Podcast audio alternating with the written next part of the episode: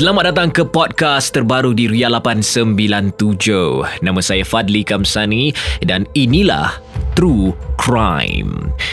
Sebuah podcast di mana akan saya kongsi bersama dengan anda kisah-kisah jenayah yang ngeri yang pernah terjadi bukan hanya di Singapura tetapi juga seluruh dunia.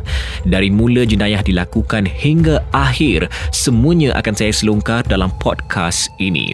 Pada masa yang sama, jangan lupa untuk like, share dan follow podcast True Crime dan dengan itu, apa kata kita ke kisah yang pertama, ritual pembunuhan Tua Payoh. Ritual pembunuhan Tua Payoh berlaku di Singapura pada tahun 1981. Pada 25 Januari, badan seorang gadis berusia 9 tahun telah ditemui berdibuang di sebelah lift blok rumah bangsa di daerah Tua Payoh. Dua minggu kemudian, seorang budak berusia 10 tahun telah ditemui mati berdekatan. Pembunuhan tersebut telah didalangi oleh Adrian Lim, seseorang yang sederhana tetapi telah menipu puluhan wanita untuk mempercayai dia mempunyai kuasa gaib. Mangsa beliau ditawarkan wang dan perkhidmatan seks dalam pertukaran untuk penawar, kecantikan dan nasib baik. Dua wanita, Tan Mui Chu dan Ho Ka Hong telah pun menjadi pembantu setia beliau dan mereka berdua adalah isteri kepada Adrian Lim apabila pihak polis menyiasat satu pertuduhan pemerkosaan yang difailkan oleh salah seorang mangsa Lim, beliau tiba-tiba menjadi marah dan memutuskan untuk membunuh kanak-kanak lain untuk menggagalkan siasatan. Pada setiap peristiwa, Ho akan memancing mangsa-mangsa tersebut ke flat Lim di mana mereka akan diberikan dadah dan sejurus selepas itu dalam keadaan tidak sedar, Lim akan membunuh mereka.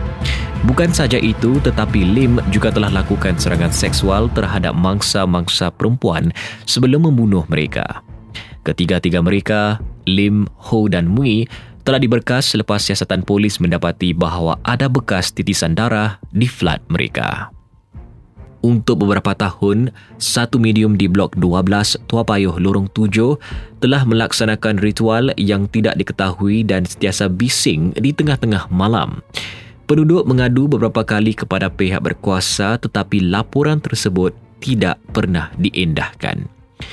Tetapi pada petang 24 Januari tahun 1981, Agnes Eng Siu Hock, 9 tahun, hilang selepas menghadiri kelas agama di gereja di Tua Payoh. Beberapa jam kemudian, mayatnya ditemui disumbat di dalam beg di luar lift di blok 11 kurang daripada 1 kilometer dari gereja tersebut. Gadis tersebut telah disiksa sehingga mati dan siasatan mendapati juga bahawa beliau telah diperkosa. Polis melancarkan siasatan intensif mempersoalkan lebih daripada 250 orang di seluruh tempat kejadian namun mereka gagal untuk mendapatkan apa-apa petunjuk. Pada 7 Februari, seorang lagi mangsa berusia 10 tahun bernama Ghazali bin Marzuki ditemui mati di bawah pokok antara blok 10 dan 11. Beliau telah hilang dari hari sebelumnya selepas dilihat menaiki teksi dengan seorang wanita yang tidak diketahui.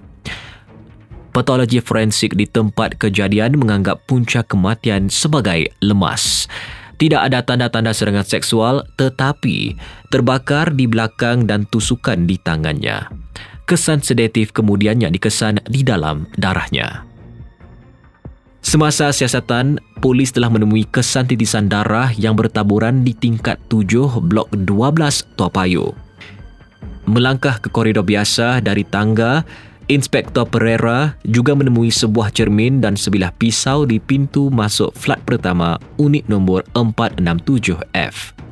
Pada tiga itu, pemilik flat Adrian Lim menghampiri dan memperkenalkan dirinya kepada Inspektor Pereira bahawa beliau tinggal di flat itu dengan isterinya Tan Mi Chu dan teman wanitanya Ho Ka Hong.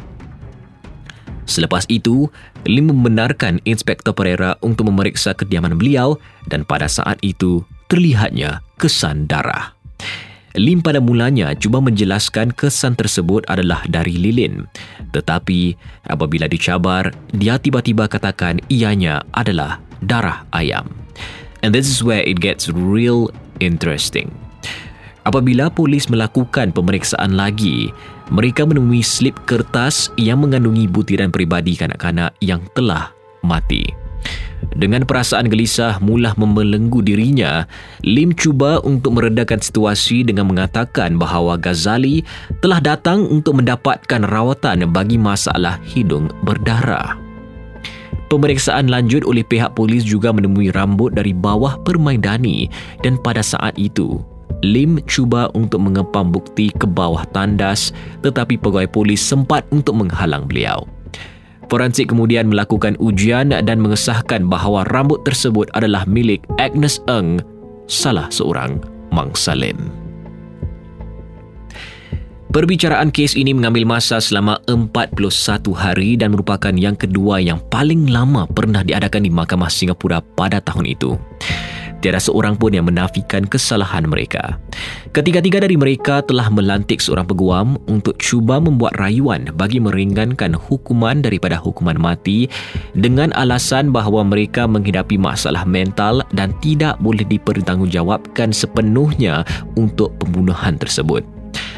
Untuk menyokong kes tersebut, mereka juga telah membawa doktor dan ahli psikologi yang menganalisis para defendan dan membuat kesimpulan bahawa mereka telah menghidap skizofrenia dan lekukan psikotik dan susunan mania. Para pendakwaan bagaimanapun telah menjanggah alasan ini dan berhujah bahawa mereka berada dalam kawalan sepenuhnya apabila mereka merancang dan menjalankan pembunuhan tersebut. Para hakim setuju dengan pihak pendakwaan dan ketiga-tiga mereka, Lim, Mui dan Ho dihukum gantung sampai mati.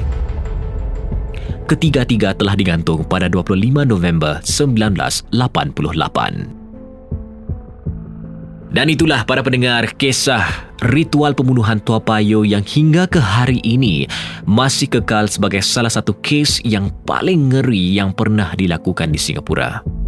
Harap anda semua terhibur dan jangan lupa untuk like, share, follow podcast ini. Nama saya Fadli Kamsani dan kepada anda penggemar kisah jenayah ngeri, kita jumpa di episod seterusnya dalam True Crime.